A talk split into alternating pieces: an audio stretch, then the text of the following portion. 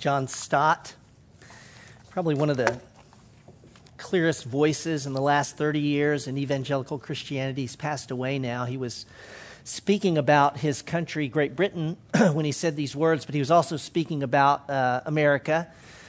And uh, he said some things. This was 30 years ago. He was uh, commenting on the condition of, of, of, both countries. And of course, he, you know, he was speaking of rising crime and um, poverty, violence, corruption, uh, divisiveness, just the, the, things you, you know, we, we would think of even today, all these things just spiraling out of control. Um, he could have been speaking uh, of 2017, everything that he said. Um, and these things, when you think about the symptoms of the world, are really reflections of values that, that people hold to and live by. So they're, they're like um, you know, they express these deep seated values that are within the culture. And it's, it's not what he said and the way he described the world of that day and how I would say it, it, it just describes the world of today. It's not that that, that haunted me, it's his, uh, it's his diagnosis of those things. He writes this, and I quote Whose fault is it? Let me put it like this if the house is dark at night, there is no sense in blaming the house. That's what happens when the sun goes down. The question to ask is where is the light? If meat goes bad, there is no sense in blaming the meat. That is what happens when bacteria goes unchecked. The question to ask is where is the salt? If society becomes corrupt like a dark night or a stinking fish, there is no sense in blaming society. That is what happens when fallen human society is left to itself and human evil is unrestrained and unchecked. The question to ask is where's the church? This spring, we as a church, Fellowship Bible Church, y'all, we're going we're gonna commemorate 20 years of, of being in existence. Um, it's, it's been an amazing time. I think back to some of us, we're in a high school cafeteria at Franklin, Old Franklin High School. And today, you know, we're here at Franklin as a congregation. We're in Brentwood as a congregation. We're, we've got a small congregation we just started up in Nashville. And I, I would say this, you know, in many ways, we, we've been changed. We look a lot different um, as a church. But I would say this when I look at society as a whole, and even when I just look at our community, I look at, you know, where we are, Franklin, Brentwood, when I look at our community, uh, it's not much different it's really not that much different than 20 years ago when we started. And I'm not saying that in a disparaging way. I'm, I'm not throwing us under the bus by any means. Uh, God's done some amazing things in us and, and through us, and y'all, He continues to that to do that, and I'm I'm really grateful. But I will say this: uh, I'm not satisfied.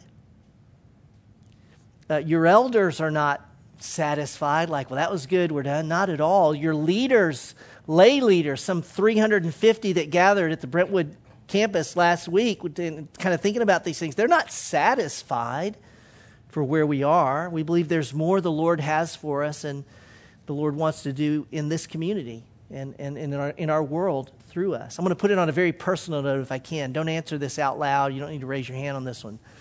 Uh, but let me ask you for yourself are you satisfied just where your faith is right now?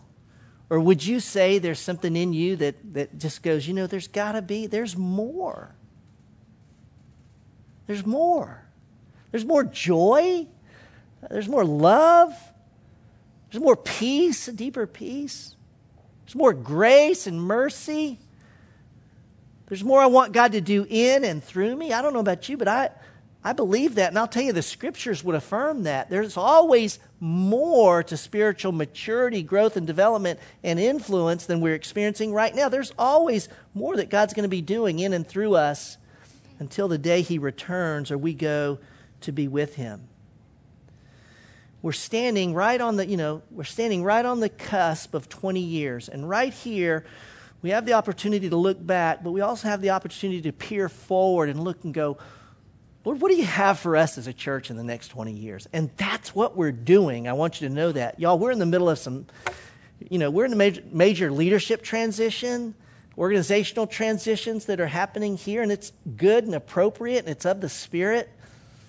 But we believe there is more. And the way we're looking at this is in two phases. Rob and I talked about this. We're thinking about this sense of get ready. So, you know, right here, as we're, this spring will be 20 years, we're going, let's get ready and then we're saying, as we move into January, February, March, we're going, let's dream together. And so, in this get ready phase, there are at least three things that we're doing. And again, this is review. We've talked about this. Getting ready means refreshing the elder board, and, and that's in process right now as God has raised up men who are eldering in this body and will be put in that office by the first of the year. Uh, getting ready means entering a season of prayer and fasting. Uh, we are going to kick this season off next Sunday night, October 8th, at the Brentwood campus with a family night of worship. I want to invite everyone to join us. This is how we're going to kick off a season of prayer and fasting. We're going to go from 6 to 7.30 uh, at the, again at the Brentwood congregation. Nashville congregation's coming, Franklin congregation. We all gather together for this night of worship. There'll be childcare for the younger kids, uh, register for that. And then, but otherwise, the older kids, you know, that can sit there. We're going to be together for about an hour and 15 minutes, maybe an hour and a half. And it's kicking off a season 40 days of corporate prayer and fasting. Now, let me say this. Uh, when we kick off those, those days, they'll start on that Monday, okay? As that's when the, the 40 days begin. You don't need to, you know, carb up because we're not going to ask you to fast for 40 days. Uh, we're going to ask you to fast for one. But what's going to happen that uh, next weekend is you're going to get an opportunity to opt in to a prayer reminder. You're going to text something in. It's going to take you to a link, and you're opted in. I want to get a prayer reminder every day in Nashville, Brentwood, Franklin, all of us who call fellowship home, we're going to be praying, and you're going to get a link every day that takes you to here's what we're praying for this day. I could not be more excited about this. And we'll be praying specifically for those these things. We're working through confession and repentance, all that for, for those 40 days. And then you're going to have a little pamphlet, a little thing you'll get next week where you're going to circle a day on the calendar when you're going to fast. Now, we're going to give you another link to give you some guidelines about fasting, the what and the why behind it, the how. Some of you are in places, you know, health wise, you don't, you don't need to do without a meal. So this is not no legalism on this, but we're going to give you the background of some fasting and some ideas on how you can fast. Maybe skip, maybe skip one meal, or you might skip an activity, something along those lines. But I don't know what we could do that is more significant to our future as a church than this season to pray and to fast. And, and I'm very excited about it. And we're not only going to kick it off with this night of worship, let me say, we're going to start that Monday the 9th. 40 days later is Friday, November 17th. And on that evening, we're going to do an all night prayer vigil. It's going to be all night prayer for those who can come. Now, it's not that you have to come, we're going to go from 8 to 7 a.m. You don't have to stay the whole time. So, you know what? You get to sign up for these slots that you're going to come, but we're going to pray all the way through the night, and that's how we're going to break or end this season of prayer and fasting. The third thing getting ready means is we are going to study the book of Acts. That's where we are today. We're not going to do the exposition we normally do verse by verse, but we're going to cover most of it because we want to walk through and identify the DNA of the church. Now, do, doing acts like this makes logical sense. We've spent a year in the Gospel of Mark. We've been following the servant king. He's been crucified, buried, raised again. What happens next? Y'all, that's the book of Acts. And so we're diving in for that reason. The second I just mentioned, and that is you cannot find a better, more clear blueprint for the church. If we're going to stand here on the edge of 20 years, look back and look forward, hold to our history, but go, Lord, what do you have for us?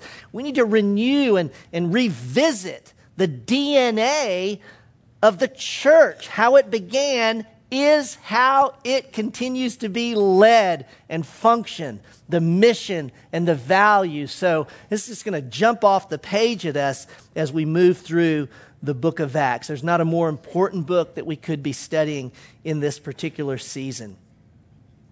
How is it? I'm, going to tell you, how is it that the, the early church lived, if you've read Acts, with such clarity of, of vision and passion and heart and strategically? How did they do that? We're going to find out. Because it's not just how the church lives, y'all, this is how the individual Christian lives. It's how they lived then, it's how we live today. Think about this. Uh, this always blows me away. We'll get to this later, but you know, the, the, uh, the disciples start off totally inept's not the right word that's too strong but you know they're, they're hiding they're afraid even after jesus is risen how is it that in, in the end of john they're hiding they're behind closed doors they don't want to get caught in trouble they go from that to the book of Acts and what happens, such that you and I are sitting here today, 2,000 years later, and we believe in Jesus because of what they did.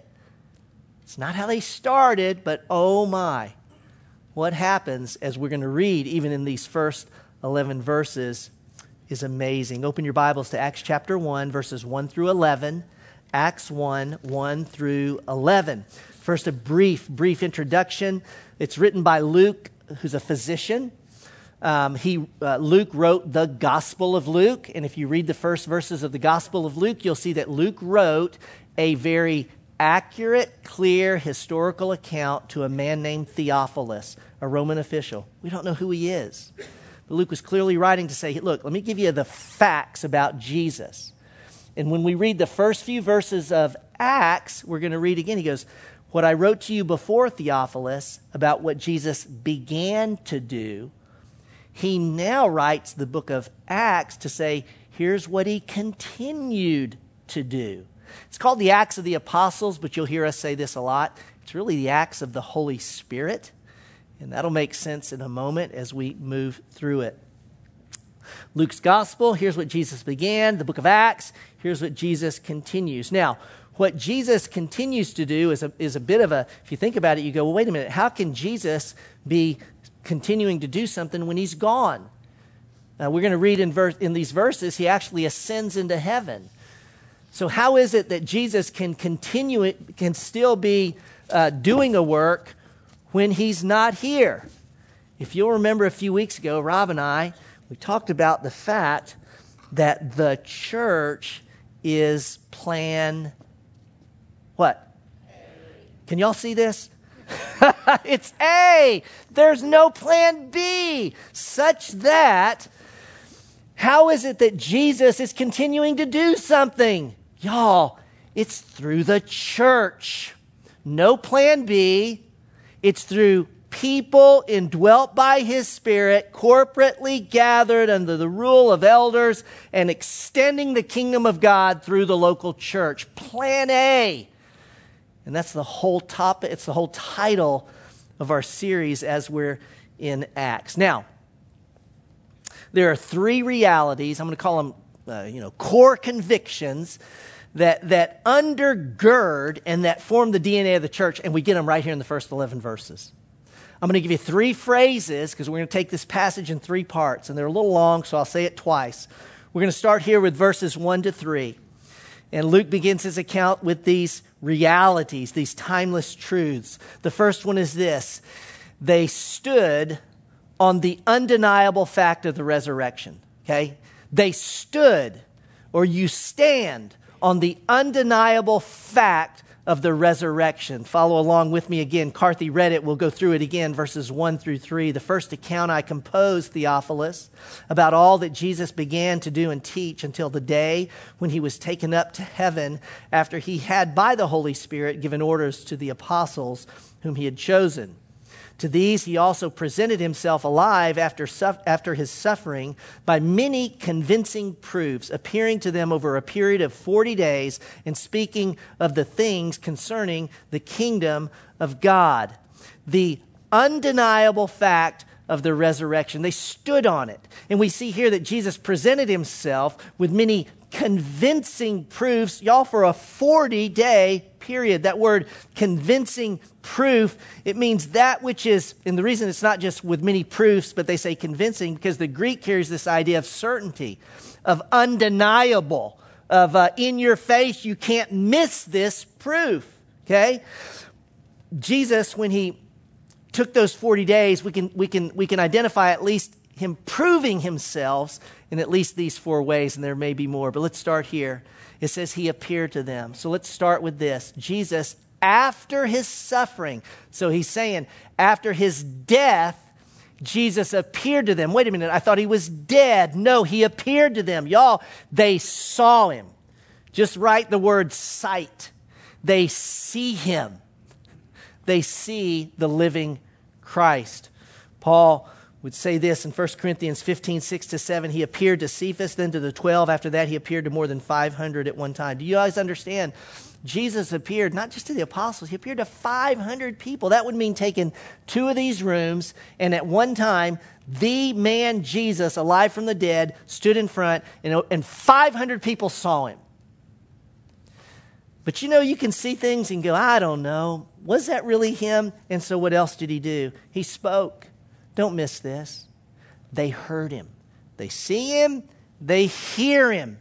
They hear his voice. They had been they had heard his voice over those 3 years. You know, I've got a I've got on my phone a message that my dad left me years ago. My dad passed away some years ago, and I know some of you may do this as well. I still have this voicemail from my dad, and uh, I keep it on there. And you know, my dad would always say when he left me a voicemail, he'd say, "Hey, Lloyd, this is your dad, as if I didn't know this was my dad, because I know my dad's voice.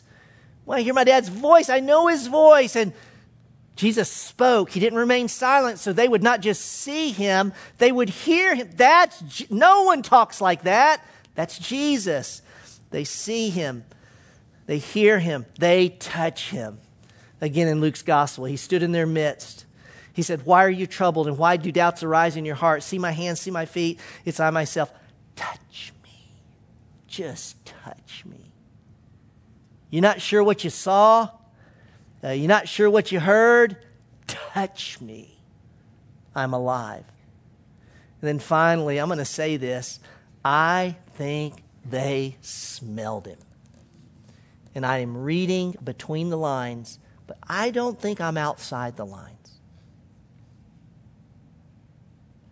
When they went down on his feet, the women, when they got near him and touched him, do you think that they caught a whiff of that perfume that had been drenched upon his head upon his feet that that rem- i think it did. And do you know we know scientifically smell is the most powerful sense of remembrance. You guys know this. It's stronger than a song. Have you ever gone somewhere and and all of a sudden you're back at your grandma's house. What did that smell come from? It'll take you there immediately. And I believe it. They saw him, they heard him, they touched him, and they smelled him. He's alive. He's alive. Why? 40 days of this convincing proof because Paul would say this later, 1 Corinthians 15. If Christ has not been raised, our faith is worthless. We are still in our sin, and we are of all men most to be pitied. Men and women, the Christian life, the church stands, falls upon the reality of the resurrection. They were, they were convinced the man is alive. And so too must we be. Convinced of the resurrection. When, are, when what day of the year are we most convinced Jesus is alive? Isn't that weird in a way? I mean, it's good, it's really good, but why is it that it peaks and then it wanes and then it peaks? You ever think about that? He's alive. You know, it's like we, we, on that day we always say, He is risen. He is risen indeed. And we only do it on one day.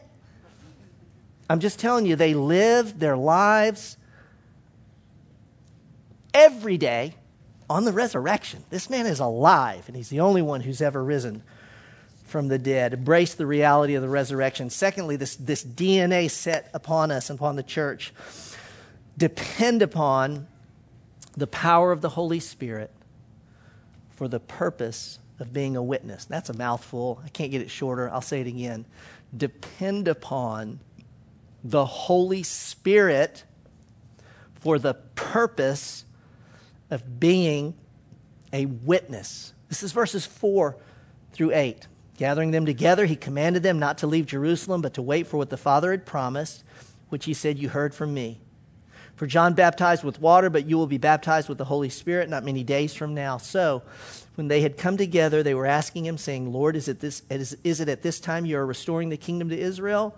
And he said to them, It's not for you to know the times or epochs which the Father has fixed by his own authority. But, contrast, you will receive power when the Holy Spirit has come upon you. And you shall be my witnesses, both in Jerusalem, in all Judea and Samaria, and even to the remotest part of the earth. Notice that the disciples, and you know, this makes a ton of sense when we understand their backgrounds, they were thinking nationalistic, they were thinking regional, they were thinking political, they were thinking geography. Are you going to do it at this time?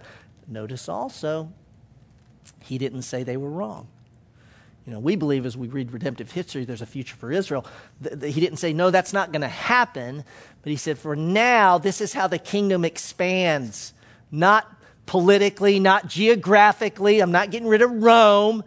My kingdom is, in this time of the church age, is a kingdom of his, eh, my kingdom is in the hearts of men and women whose hearts come under my rule and who therefore extend my rule through themselves and through me, through the Spirit, in the world, you see. John Stott helps us here again. I found this helpful at least.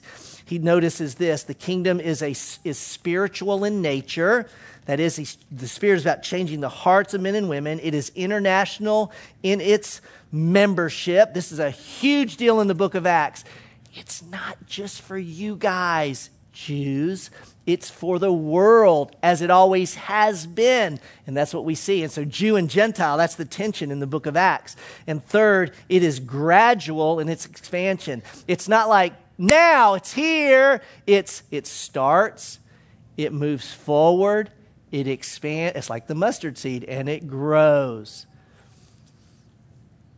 Verse 8 describes this very thing. It's the key to the book. Put an asterisk by it, underline it. This is the verse that shows us what the next 28 chapters are going to be. Now, it shows us this geographically. Okay, number one, I want you to see it this way.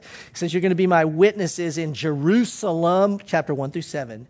You're going to be my witnesses in Judea and Samaria, a larger realm, 8 through 12. And then you're going to be my witnesses in the remotest part of the world, that's all the way 13 to 28. So there's the geographical picture of the book of Acts. I want you to see it literally on the screen a geographical picture. Notice here that the gospel begins in Jerusalem, the tiny red dot you can see. See that? Acts 1 through 7. And then it goes to Judea and Samaria, the purple over that expands out. You're still just in the nation of Israel. And then it goes to the entire, and by the way, that's the known world at the time, stretches all the way to Rome. This is where the book's going to end. This is how the gospel is going to go to the world, the world as they knew it. Now, I want you to see this very large picture of the green circle oblong in a world context. How about that? Look, it went to the whole world. Sorta. How does it get to Africa? How does it get to Australia? How does it get to the United States? How does it get there? The church. You think what we're about doesn't matter? As a church, you see. There is no plan B. It's the church. You don't, it's the universal church, of course, but you do not find the universal church in Scripture except that it's, it's expressed by local communities like, like us and others, great churches in the community. It's plan A. That's how it gets there. Now, it's not only, verse 8 doesn't only underline the book of Acts in its uh, geography and in the book itself, the literary progression, but there, there lies beneath that verse and within it the fundamental biblical theology, mission, vision of the church. It's there. I want you to see it in three words. Looking again at verse 8, but you're going to look up at the screen. I'm going to give you the three words It's out of verse 8. First word is power. Greek word dunamis. Uh, this is like my, my big fat Greek wedding. You know, every time you see an English word, the dad's going, let me show you why that came from the Greek, you know. Dunamis. It means power, capacity beyond your own. Dunamis. What word does it sound like in our English language now that's powerful and explosive? Dynamite, yeah, so that's where that comes from, dunamis. By the way, this power, if you took every stick of dynamite on the planet, put it together, it would be like a balloon popping compared to the power that this is really describing. You're going to see that in a moment. Second word is pneuma. Pneuma, it's the, it's the Greek for spirit, breath. Okay? Now, when he talks about the Holy Spirit, note this He's not talking about literal wind. He's talking about the third person of the Trinity, the Holy Spirit. I am thrilled about being in the book of Acts because we have so many misconceptions, misunderstandings of the person of the Holy Spirit. And can I just keep saying this to you till it kind of gets in our brains? He's a person. He's not an it. He's a person. He's not an it. He's a person. The third person of the Trinity. Fully God the person of the Holy Spirit. The, in the Old Testament, I'll say this in a moment, the, the Ruach, it's the breath of God. Okay? Power, spirit. The last word is witnesses. It's witnesses. And the Greek on this one is uh, marutes, and it says it kind of go matures, but it's marutes, and it it it means witness, someone who testifies. Now, marutes or mar, what does that word sound like when someone who dies for their faith? Mart. That, that's where we get martyr, but I don't want you to go there yet because that's not what it means. It came to mean that because there were those Christians who would choose death over not witnessing for Jesus. They said, I must be a witness well, then you'll die. Okay. And the church said, let's call them martyrs. Okay. But they're witnesses. It's someone who, who, who, who says what they've seen and what they've heard. Now, this word spirit, I'm going to move around in these for a moment. You know, the Spirit, the Holy Spirit, is just, when it, they're, they're baptized by the Spirit, they're indwelt by the Spirit, is exactly what Jesus promised would happen when he left. Remember in John, he said, I'm not going to leave you as orphans. I'm going to, I'm going to send my spirit. And this is what's amazing. He says, and he, and he will be in you. Now, biblically, theologically, let's think very clearly here. You remember when Paul says, uh, for, for I've been crucified with Christ, but it is no longer I who live, but he says, Christ lives where? You know the verse, Christ lives in me. Have you ever thought about that? Have you ever really thought about that? Because I want you to know, we're going to read a verse here in a moment that says Christ goes into heaven, and the Bible tells us Christ is seated at the right hand of the Father. How can Christ be at the right hand of the Father and, and Paul say, No, Christ is in me? When Jesus took on flesh, men and women, he took on flesh in our humanity, never to be separated from it. You think your body doesn't matter? You think God doesn't value the human body? The Son of God took on a human body he'll never not have that body. Think about the value of our body. It matters. But if Jesus is going to be with us and in us in a human body, he can't do it. There's only one human God man, Jesus. So he says, I'm going to send my Spirit. Let's be very careful here. The Holy Spirit is the second person of the Trinity. He is fully God, such that when Paul says, I've trusted Christ and Christ lives in me, Paul is saying, Christ is in me in the person of the Holy Spirit. He's the Spirit of Christ as well, you see. We can get a little fuzzy on this, but I want you to understand the Holy you know, we, we say Christ lives in me. Well, that's the Holy Spirit who lives in us, reproducing the life of Christ in us. I want you to think about this Spirit who gives power. How powerful is the Spirit? Hmm. Let me give you another question that answers it fully and finally. How powerful is God? Now, if this doesn't blow your mind, I don't, I don't know. This, this, I don't know even what to do with this. So you're telling me the power of God is in Josh, is in Luke,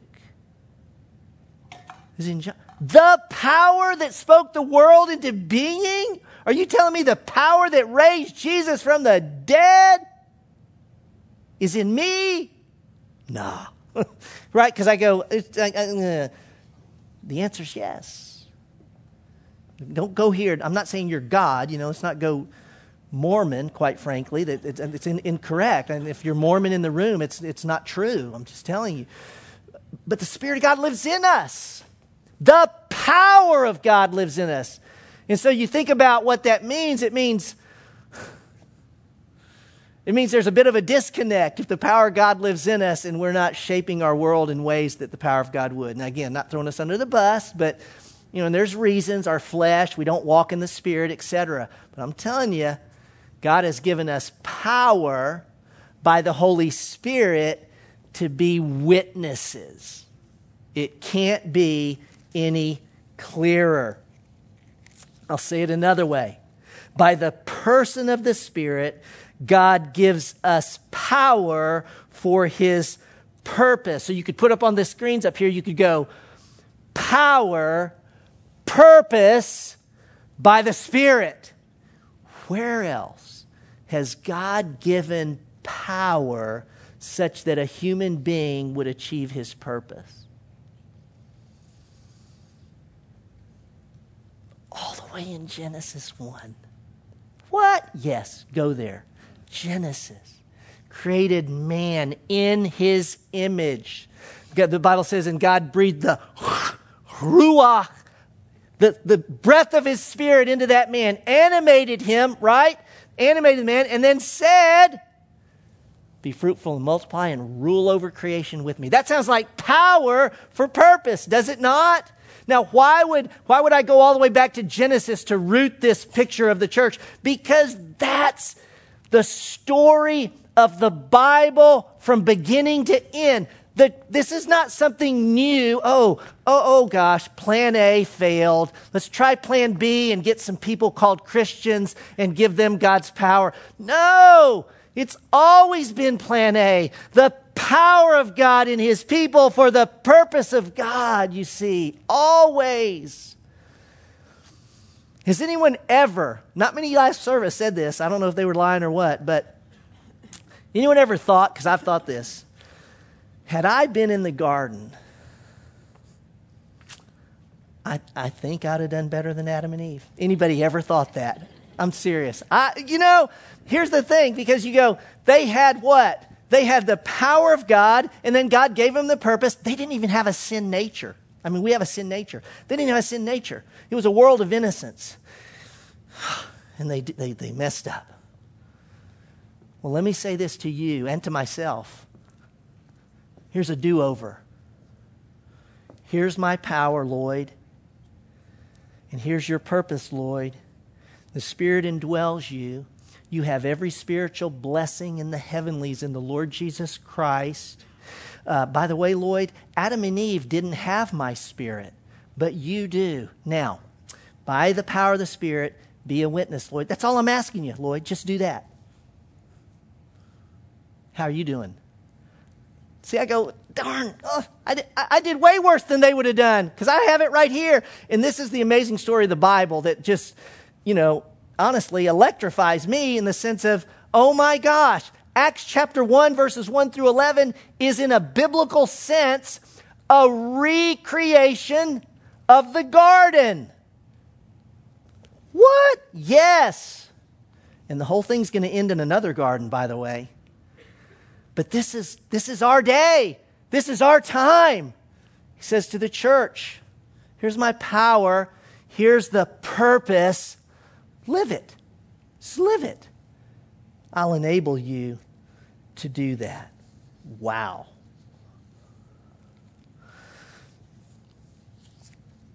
Do you want a clear vision for your life? Seriously. Because you know, we're always thinking, come up with mission statement, vision statement for my life. Hmm.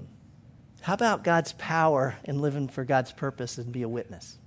You want the, you want the, you want the, know what the mission of the church is? People go, gosh, I'm not sure what the church's mission is or our vision.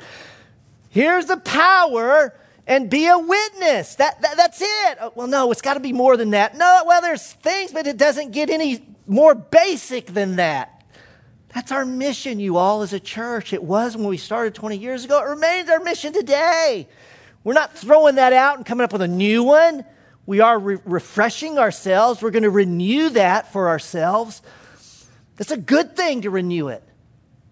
Let me tell you something. It's no different than it was hmm, in the garden and in the New Testament church. And on October 1st, 2017, in this church. Two things about the Spirit. The first is this note the power of the Spirit is it's for the purpose of being witnesses. I want to I want to take you on a little journey here to kind of alleviate maybe some anxiety you have. Jesus did not say you will, you will receive power to be an evangelist. Do you know I can count on one hand, I can actually probably count on one finger, maybe two fingers, people that I, that I know, and you may know them, who have the gift of evangelism. It's a spiritual gift, and I know some people who have it. I don't. And 99% of you don't either. Now, I don't know why God did that until I think about it. Because while He gifts some as evangelists, He empowers everyone to be a witness. See? He empowers everyone to be a witness. Well, what's a witness? Uh, you, you tell what you've seen and what you've heard. That's it. That's, that's what you do.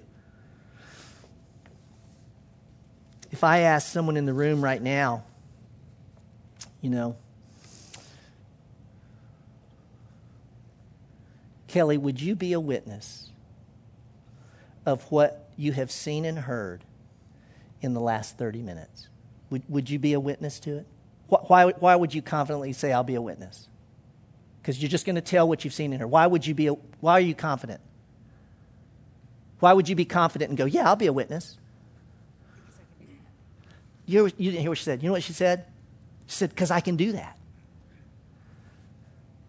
Okay, why is it, though, if someone says to you, hey, would you share your faith with that uncle you've been walking with all these years? Why is it? Kelly would say, I can do that if I asked her to be a witness what she's just seen for the last 30 minutes. But when we go to that part, you know what I'm saying? When we go to that part of, I want you to share your faith at work.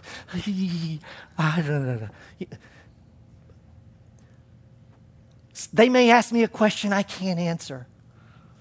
Of course. Well, only, only Holy Spirit can answer their questions at one level. Uh, they may think I'm a religious nut. Well, they may.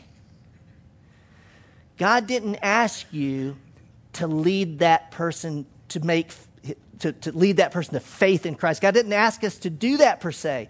God didn't say make that person a Christian. God said be a witness. So, so you just, uh, you know, let's just go like Kelly said. She said, uh, I can do that. Well, you know what? Can, everyone can do that if you've trusted Christ and he's forgiven you of your sin. He's cleansed you from all unrighteousness. He's clothed you with his own. Then you may not be a witness that you saw him dead and alive like the apostles, but if you've trusted Christ at some level, you are a witness of his, his grace. Can I tell you how Jesus has been gracious to me? His forgiveness, He has forgiven me my sins. His mercies that are new every morning. His kindness to us when we don't deserve. See, we're witnesses of Christ in so many, oops, in so many ways. I don't know, that kind of frees me up to be a bit bolder than I ever am. I'm talking to myself. I chicken out, you know, when I'm have an opportunity to share my faith per se. But God says, be a witness. Just tell what you've seen. The only reason Kelly may say to me, uh, Lloyd, I don't want to do that, is that she wasn't here for the last 30 minutes. But you were. And so you said, hey, I'll tell. If, I, if someone came up to her and said, well, tell me, well, she'd say, well, Lloyd put up this big A and he held it over his head and he yelled some, you know, I don't know, screamed. Um, but that's it. It's just to say, this is, I'm a witness of Jesus. I'm a witness of Jesus. Now, it's the work of God to change the human heart. You can no more convince someone to trust Jesus than you can fly to the moon with your, with your arms. God does it. But he uses us as witnesses. Wow. Last thing, I got to do this quick. No, let me say this because this is a great reminder to us. Um, Os Guinness quote, I, I think it hits home. Os Guinness says this The main problem with American Christians is not that they aren't where they should be, but that they aren't what they should be where they are.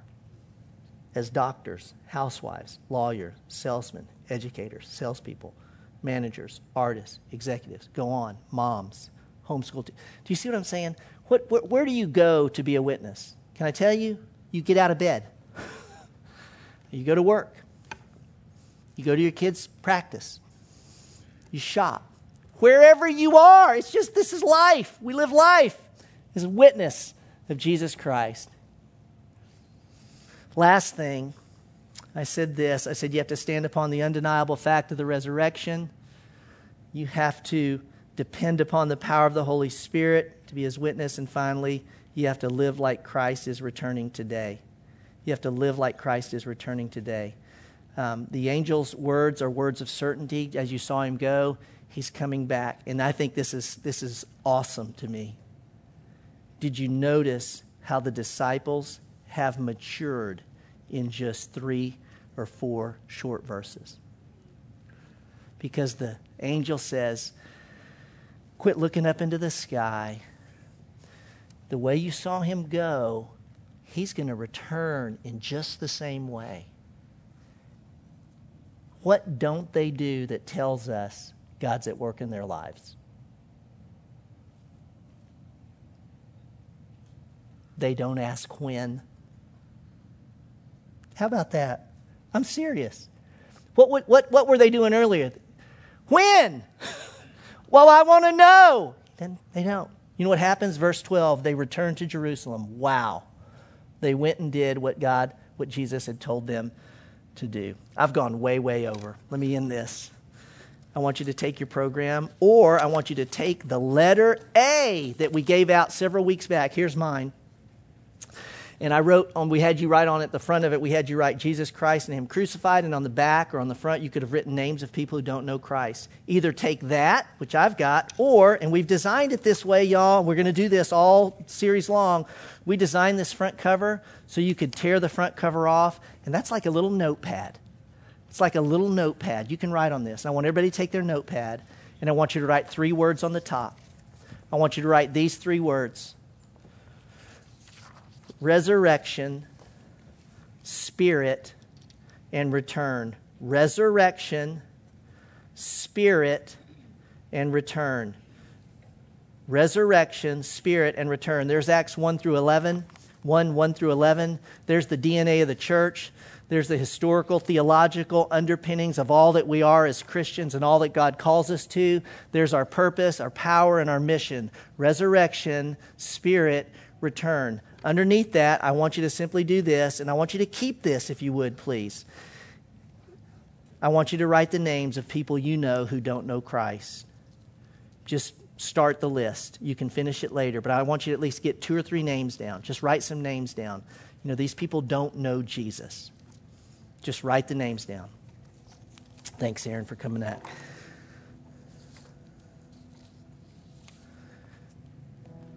Write a few names down. Again, I'm sorry we're going late. This is, this is a kickoff to Acts, so we'll, we'll rein it in from here. Write some names down. People you know, you know that don't, family member, friend, maybe someone you know here, someone, whatever. You, these people don't know Jesus. Just write a few names down. I want you to keep that sheet with you.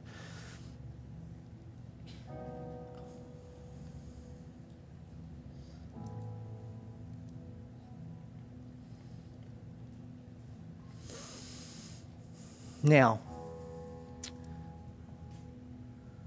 I'm going to ask you a question, and it will change your life. And it will put you in the jet stream of the book of Acts as we go through it, okay? It's a yes or a no. It's okay if you say no, or so it's okay. But I just want to ask you this, and I want you to answer it in your mind's eye. Will you make yourself to be an available witness in the coming year? That's all I'm asking you. So you can say, Yes, I will, or No, I won't. If you say no, that's okay. This is God at work. Let Him do work in our hearts. Will you make yourself to be an available witness in the coming year? That's all I'm asking you.